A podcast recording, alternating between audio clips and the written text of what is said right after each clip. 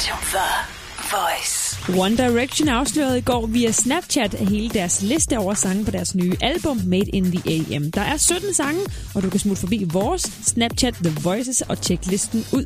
Vi hedder TheVoice.dk. Drake og tennisspiller Serena Williams er måske på randen af et brud. Drake blev set på en klub med en kvinde, og det var ikke Serena. De to kvinder ligner ret meget hinanden, men Ravi er ikke tennisspiller, men derimod Instagram-model. Rygterne går også på, at Drake mener, at han aldrig har haft et forhold med Serena, men billederne siger noget andet.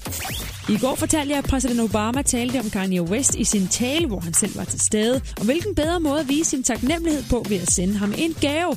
Selvfølgelig skulle Obama have to par af Kanyes famøse sko, som mange i verden har ligget i kø for. Kanye vil vist gerne være Obamas rigtig gode ven. Imens Selena Gomez kæmpede med sygdommen lupus for et år siden, ringede Justin Bieber over Skype for at holde hende med selskab. De to er i dag stadig rigtig gode venner, men det har været en hård kamp for dem begge at komme sig over hinanden. John Legend rider på en bølge af succes for tiden, også i sit privatliv. Han danner par sammen med modellen Chrissy Teigen, og nu har de afsløret, at de skal være forældre til næste år. De har lang tid prøvet, men uden held. Nu kan de godt forberede sig på et nyt liv som far og mor.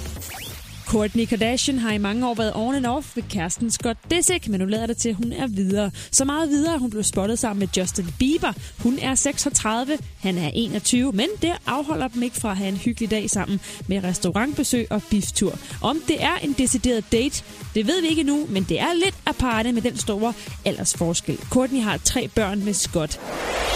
Danmarks station for Voice.